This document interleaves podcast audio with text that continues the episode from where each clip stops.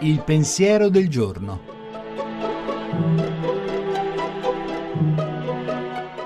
In studio padre Antonio Spadaro, direttore della Civiltà Cattolica.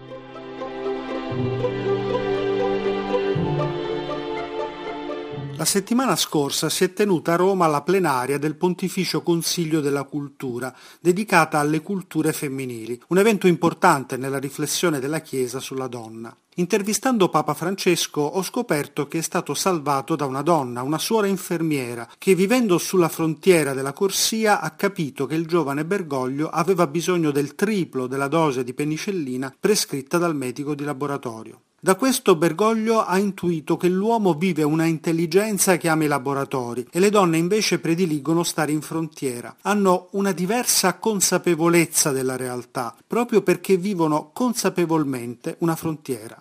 Dunque quando il Papa dice che la Chiesa è femminile che essa non è maschile, non è il Chiesa, sta dicendo che l'intelligenza della Chiesa non è di laboratorio ma di frontiera.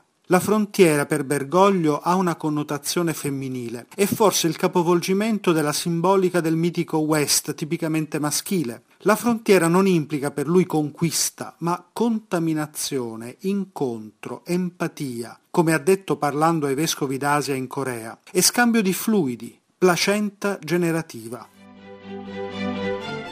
La trasmissione si può riascoltare e scaricare in podcast dal sito pensierodelgiorno.rai.it.